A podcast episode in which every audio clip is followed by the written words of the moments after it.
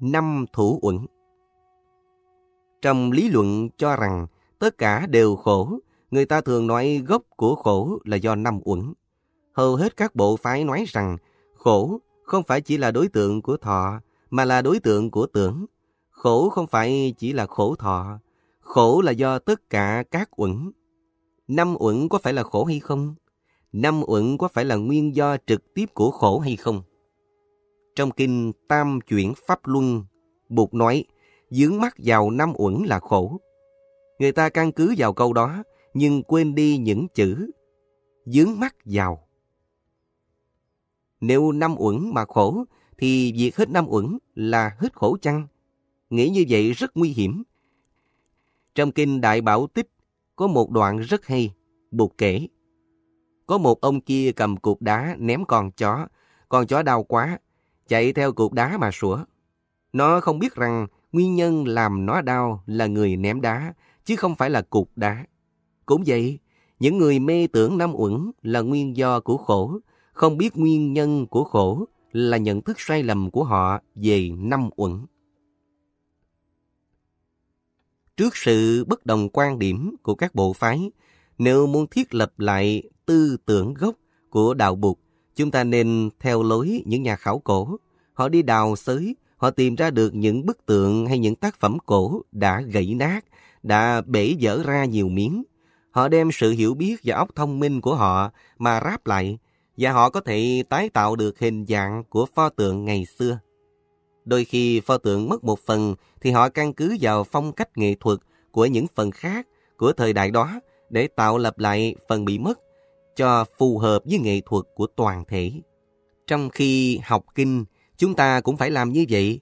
Chúng ta dùng hai dụng cụ là nhị đế và duyên khởi trong khi đọc kinh thì có thể thiết lập lại được nguyên văn hoặc nguyên ý của Bụt. Nhiều khi do sự truyền trì mà có những kinh bị biến dạng, giống như những pho tượng đã bị vỡ.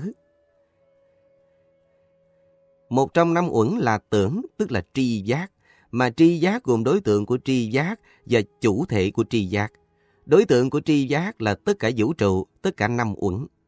Những đối tượng đó khổ hay không là tùy theo tưởng, theo tri giác của ta. Trong kinh Tam Chuyển Pháp Luân, Bụt có đưa ra một vài ví dụ về khổ. Sinh ra là khổ, già là khổ, bệnh là khổ, chết là khổ, muốn mà không được là khổ, ghét nhau mà phải gần nhau là khổ, thương nhau mà phải xa nhau là khổ. Nói tóm lại, chính sự dướng mắt vào năm uẩn là khổ. Có danh từ thủ uẩn, Uppatana Skantas. Thủ có nghĩa là dướng mắt. Khi dướng mắt vào năm uẩn, thì những đối tượng đó tạo khổ đau. Còn nếu đối với những uẩn ấy mà chúng ta không bị thủ, thì không sao. Không phải thủ uẩn, thì chúng ta có thể gọi bằng một tên mới là xả uẩn. Một người phát tâm xuất gia là phải từ bỏ cả gia đình, cha mẹ và anh em của mình. Khi nhìn vào ta có thể quay đó là khổ. Vì những người mình thương mà mình không được sống gần là khổ. Thương cha mẹ và anh em mà phải bỏ cha mẹ và anh em ra đi là khổ. Nhưng có thể người đó thấy rằng xuất gia có nghĩa là sẽ có một cơ hội giúp bồ đề tâm của mình phát triển. Do đó sau này mình sẽ độ được những người thân của mình. Với tâm niệm như vậy thì trong lòng không đau khổ gì nữa, mà niềm hy vọng lớn hơn. Cho nên tất cả đều do tưởng, do nhận thức của ta.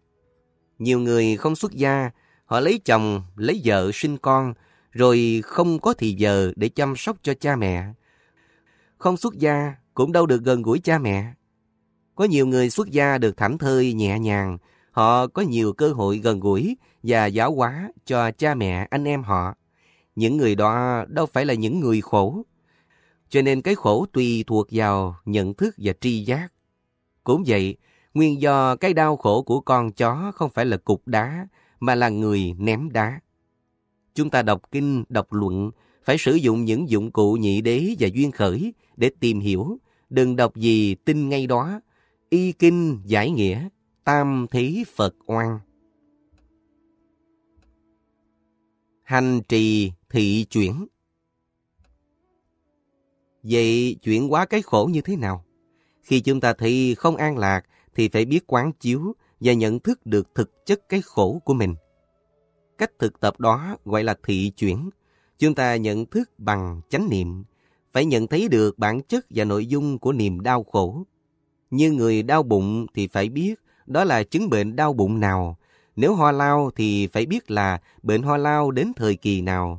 Đó là nhận diện khổ, thực tập về chân lý thứ nhất, khổ đấy Chân lý thứ nhất liên hệ với chân lý thứ ba là diệt, tức là hạnh phúc. Tiếp tục bằng việc so sánh khổ và không khổ. Ngày xưa tôi không bệnh, bây giờ tôi có bệnh này. Người kia không khổ, tôi có nỗi khổ này. Nhìn vào cái này khổ, ta thấy cái kia là việc. Đó là nhận thức duyên khởi, phải nhìn sâu bằng chánh niệm, chứ không phải là chỉ nói suông là đủ. Có chánh niệm rồi, nhìn vào khổ một cách sâu xa, ta thấy được tập. Trong kinh nói tập là sự dướng mắt tham ái, nhưng quán chiếu ta sẽ thấy rằng không phải chỉ có ái nhiễm là nguyên do gây khổ. Ham muốn dướng mắt tạo ra khổ, nhưng còn có những nguyên do khác. Si mê và giận dữ cũng là những nguyên do gây khổ. Đi tìm nguyên do của khổ, chúng ta thấy có ái dục, sân hận, nghi ngờ, kiêu mạn, ác kiến, tức tham sân si mạng nghi kiến. Khổ do tri giác sai lầm của chúng ta mà có. Tri giác sai lầm là vọng tưởng, vô minh. Vì vô minh cho nên mới có sân giận, nghi ngờ, mới có ác kiến, có kiêu mạn và ái dục. Cho nên vô minh là gốc rễ của khổ đau, gây ra những phiền não khác như tham, sân, mạng, nghi và ác kiến. Dùng ánh sáng của duyên sinh soi chiếu, khi nhìn trong khổ ta phải thấy lạc. Lạc là mặt bên kia của thực tại khổ. Nhức đầu, đau răng là khổ. Những lúc không nhức đầu, không đau răng, có thể gọi là diệt, tức là sự vắng mặt của nhức đầu và đau răng. Khi nhức đầu hay đau răng, chúng ta muốn trở lại trạng thái diệt, không nhức đầu, không đau răng. Nhìn lại, đôi khi cái việc ở sẵn trong ta mà ta không thấy, cho nên có việc cũng như không, có hạnh phúc mà như không có hạnh phúc. Khi nhức đầu ta đau khổ, mà khi không nhức đầu ta lại không thấy hạnh phúc. Không biết đấy là việc. Những lúc đau răng thì khổ, và ta nghĩ không đau răng là sướng. Nhưng đến khi không đau răng, ta vẫn không biết sung sướng. Có người thường sống trong quên lãng như vậy, sống trong hạnh phúc cũng không nhìn thấy hạnh phúc, và sống trong khổ đau cũng không biết đó là khổ đau. Không nhận diện được đau khổ nên ta gánh cái khổ suốt đời. Khi đưa ánh sáng chánh niệm vào khổ, ta nhận diện được khổ. Đưa ánh sáng chánh niệm vào diệt thì nhận diện được hạnh phúc. Đây là sự thực tập hàng ngày. Trong những bài tập ở làng Hồng, có một câu hỏi. Có những niềm vui nào trong đời sống hàng ngày mà chúng ta có thể sử dụng để nuôi dưỡng thân tâm của mình, tạo nên hạnh phúc cho mình và cho mọi người? Trong đời sống hàng ngày, có những cơ hội để ta nuôi dưỡng mình và nuôi dưỡng người bằng những niềm vui đó hay không? Đó là thực tập quán chiếu về việc, không nên nghĩ rằng trong ta không có sẵn việc. Trong ta vốn có việc, tức là vốn có hạnh phúc, có những điều kiện của hạnh phúc. Ta có hai mắt đang sáng, có hai chân đang khỏe, ta có hai lá phổi không bị ung thư, ta có thể đi thiền hành, có thể thở, có thể mỉm cười. Nếu không cảm thấy hạnh phúc, là vì ta coi thường trạng thái việc mà ta đang có. Chỉ khi nào hạnh phúc mất đi, cái gì không còn nữa, thì lúc đó ta mới than trời, than đất. Vì ta không để tâm chú ý tới, nên cái việc có đó cũng như không. Thật sự là đã có mặt của chân đế thứ ba, có mặt của việc, của niềm vui, an lạc bây giờ và ở đây. Vì không có chánh niệm nên ta không tiếp xúc được với hạnh phúc. Đó là bi kịch lớn của cuộc đời. Con người đánh mất khả năng sống hạnh phúc, con người chỉ biết than khổ thôi. Con người không có khả năng tiếp xúc với hạnh phúc, thưởng thức hạnh phúc vì không biết sống trong chánh niệm. Qua chánh niệm ta có thể tiếp xúc với hạnh phúc đang có sẵn để ngày mai không hối tiếc. Trong cuốn Bông hồng cài áo, Tôi nói có mẹ là một tặng phẩm màu nhiệm, mà nếu ta không thấy sung sướng, thì dù có làm Ngọc Hoàng Thượng Đế, chắc cũng không sung sướng. Có mẹ, nhưng không ý thức rằng mình có mẹ, thì cũng như là không có mẹ. Vậy nên chánh niệm chiếu sáng sự thật thứ nhất là khổ, và cũng chiếu sáng cả sự thật thứ ba là diệt. Cho nên, sự tu tập của chúng ta không phải chỉ là tiếp xúc với khổ, nhận thức cái khổ và chuyển hóa cái khổ mà thôi. Chúng ta phải tiếp xúc cả với trạng thái không khổ, nuôi dưỡng cái không khổ và tự nuôi dưỡng mình bằng những trạng thái không khổ. Phải thực tập chuyển hóa khổ và thực tập an lạc cùng lúc. Khi nói chuyện với các nhà trị liệu tâm lý, tôi thường hỏi, tại sao khi gặp người bệnh thì các ông các bà cứ nói về những chuyện khổ đau của người ta thôi? Tại sao quý vị không tìm cách tiếp xúc với những hạt giống hạnh phúc của người bệnh? Hãy giúp cho họ tiếp xúc được với hạt giống của niềm an lạc trong nội tâm và trong đời sống chung quanh họ. Như vậy, trị liệu dễ hơn. Tại sao quý vị không mời bệnh nhân của quý vị đi thiền hành, dự thiền trà hay giúp họ tiếp xúc được với những niềm vui sẵn có? Đó cũng là một cách thực tập trị liệu. Rác và hoa Khi chúng ta quán chiếu, khi chúng ta dùng năng lượng của chánh niệm để tiếp xúc với khổ và với trạng thái không khổ của mình, thì bắt đầu từ những niềm vui và nỗi khổ hời hợt, chúng ta dần dần thấy trong khổ có thể tìm thấy vui, và trong vui có khổ. Nhờ thế mà tiếp xúc được với mặt kia của thực tại, tức là chân đế. Do đó, càng đi sâu trong quá trình quan sát, ta càng đạt tới cái niềm vui chân thật. Ngoài khổ thọ và lạc thọ, chúng ta có những xả thọ. Khi nói đến việc, ta có thể phân biệt hai trạng thái vui và không khổ, tức là lạc thọ và xả thọ. Trong đời sống hàng ngày, chúng ta rất lơ là quên lãng những xả thọ. Dùng chánh niệm để tiếp xúc với xả thọ, tự nhiên chúng ta biến xả thọ thành lạc thọ. Trạng thái không nhức răng, không đau đầu, hành động bước những bước chân trên trái đất, thở không khí trong lành. Đó là những xả thọ có thể biến thành lạc thọ. Đó là tạo tác niềm vui để chuyển hóa khổ đau. Hãy dí khổ như rác và hạnh phúc như những đóa hoa. Chúng ta biết rằng hoa để đó lâu ngày sẽ trở thành rác. Hạnh phúc an lạc của chúng ta nếu không được nuôi dưỡng sẽ biến thành đau khổ rất dễ dàng. Và đứng trên bệnh viện tục đế thì hoa nào một ngày kia thế nào cũng thành rác. Ngược lại, chúng ta có thể dùng rác để bón cho cây nở hoa. Chuyện quá khổ đau chính là biết cách biến rác trở lại thành hoa. Một mặt phải bảo vệ hoa, mặt khác phải chuyển hóa rác. Chúng ta cần thực tập đồng thời cả hai. Có những điều kiện của hạnh phúc thì chúng ta phải nhận thức, nuôi dưỡng, bảo trì. Mặt khác, khi hoa trở thành rác, vì tất cả đều vô thường thì chúng ta phải tìm cách chuyển hóa rác trở lại thành hoa. Bụt Thích Ca Mâu Ni vốn cũng có một cơ thể, cũng có một đời sống tâm lý như mọi người. Nhưng Ngài khác chúng ta ở chỗ là khi những đó hoa ở trong Ngài biến thành rác thì Ngài biết chuyển hóa chúng lại thành hoa. Chúng ta không biết bảo trì hạnh phúc, không biết chuyển hóa khổ đau. Bụt không sợ hãi, còn chúng ta sợ hãi. Trong quá trình tu tập và chuyển hóa trên, chúng ta thấy được một điều là hoa với rác không rời nhau. Có hoa thì có rác, có rác thì phải có hoa. Đó là nguyên lý bất nhị. Do đó chúng ta nhìn hoa và rác bằng con mắt không phân biệt, không sợ hãi. Bụt nhìn phiền não, Ngài thấy bồ đề.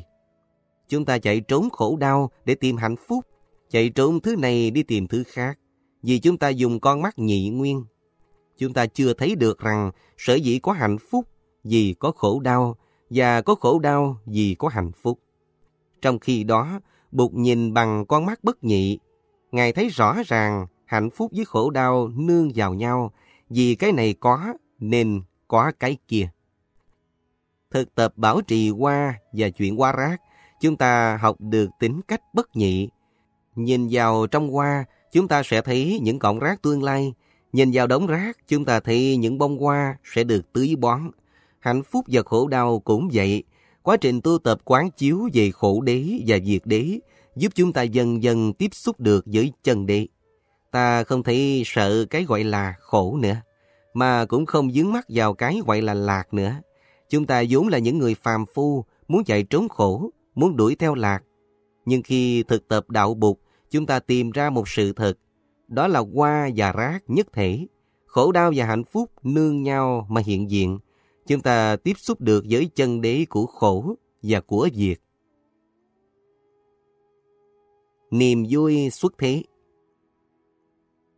Tóm lại, việc thực tập của chúng ta bắt đầu bằng quán chiếu khổ và lạc trong phạm vi tục đế. Nhờ quá trình thực tập đó, dần dần chúng ta tiếp xúc được với chân đế của khổ và lạc. Khi thấy được bản chất tương tức và duyên sinh của khổ và lạc rồi, chúng ta đạt tới niềm an vui, sự vững chãi và thảnh thơi mà lúc đầu chúng ta không có.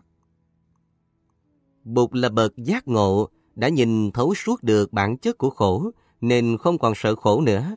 Đã nhìn thấu suốt bản chất của lạc rồi, thì không bị vướng mắc vào lạc nữa. Ngài đạt tới niềm vui thanh thoát, vững chãi và an nhiên, không sợ hãi. Niềm vui đó là niềm vui chân thật, niềm vui của Niết Bàn, sinh diệt, diệt dĩ, tịch diệt di lạc. Lạc trong câu này là lạc ở bền diện chân đế, siêu diệt khổ và lạc của tục đế rồi. Nhưng chúng ta không quên rằng chân đế không xa lìa tục đế, và cũng không nên quên rằng người bình thường không thể bỏ quá trình tu tập ở cõi tục đế, không thể nhảy thẳng vào dùng ánh sáng hiểu biết của chân đế. Trong đạo Phật có nhiều danh từ nói về hai mặt thực tại, một mặt thuộc về tục đế, một mặt thuộc về chân đế. Tông Thiên Thai có danh từ tích môn để chỉ tục đế và bản môn chỉ chân đế. Chúng ta có danh từ hữu lậu nói về tục đế. Hữu lậu có nghĩa là nước còn chảy ra, còn rỉ ra, bị sa xuống, còn đi vòng quanh. Ngược lại là vô lậu. Ngoài ra, còn dùng các từ thế gian và xuất thế gian. Hữu lậu thuộc về thế gian, vô lậu thuộc về xuất thế gian. Do sự thực tập, cho nên niềm vui thế gian chuyển hóa từ từ, trở thành vững chãi hơn, thảnh thơi hơn, để sau cùng thành niềm vui suốt thế gian. Niềm vui suốt thế gian không còn là vui đối nghịch với khổ nữa. Sự giải thoát này khiến những thứ mà trước đây ta gọi là khổ, là sinh, lão, bệnh, tử, thì nay được nhận ra không còn là khổ nữa. Nhận thức của ta đã thay đổi, ta đã phá tung phiền não. Nếu cần sinh ra thì sinh, đến lúc già thì già, nếu phải bệnh thì bệnh, rồi khi chết thì chết. Người giác ngộ đã nhìn thấy trên bề mặt tục đế có sinh lão bệnh tử, nhưng trong chiều sâu chân đế thì không còn sinh lão bệnh tử nữa. Cho nên khi tụng tâm kinh, chúng ta đọc những câu rất khó hiểu như là không có mắt, tai, mũi, lưỡi, thân ý, không có sắc thanh hương vị xuất pháp, không có khổ tập diệt đạo, không có trí, không có đắc, không có sở đắc. Đó là từ sự thật thế gian đã đi sang xuất thế gian, từ thế giới hữu lậu chuyển qua quải vô lậu. Chân lý thứ ba ban đầu được nhận thức như là sự vắng mặt của khổ đau. Khi nhìn trên bệnh viện sự thật xuất thế gian thì diệt không phải chỉ là sự vắng mặt của khổ đau mà thôi. Nó là sự vắng mặt của cả cái ngược lại với khổ đau. Nó vượt thoát tính cách nhị nguyên giữa khổ và vui. Trong kinh thường nói, các vị Bồ Tát cởi trên những đợt sóng sinh tử mà đi, là ý nghĩa như vậy. Tu tập đạo lý tứ diệu đế về phương diện thế gian cho đủ sâu sắc thì có thể đạt tới đạo lý tứ đế trên phương diện xuất thế gian. Đạo lý tứ đế có thể diễn bày như là đạo lý thế gian hướng thượng, đạo lý tứ đế cũng có thể diễn bày như là đạo lý xuất thế gian siêu diệt. Nhưng hai mặt đó không chống đối nhau. Thực tập trong quải tục đế là con đường dẫn tới chân đế.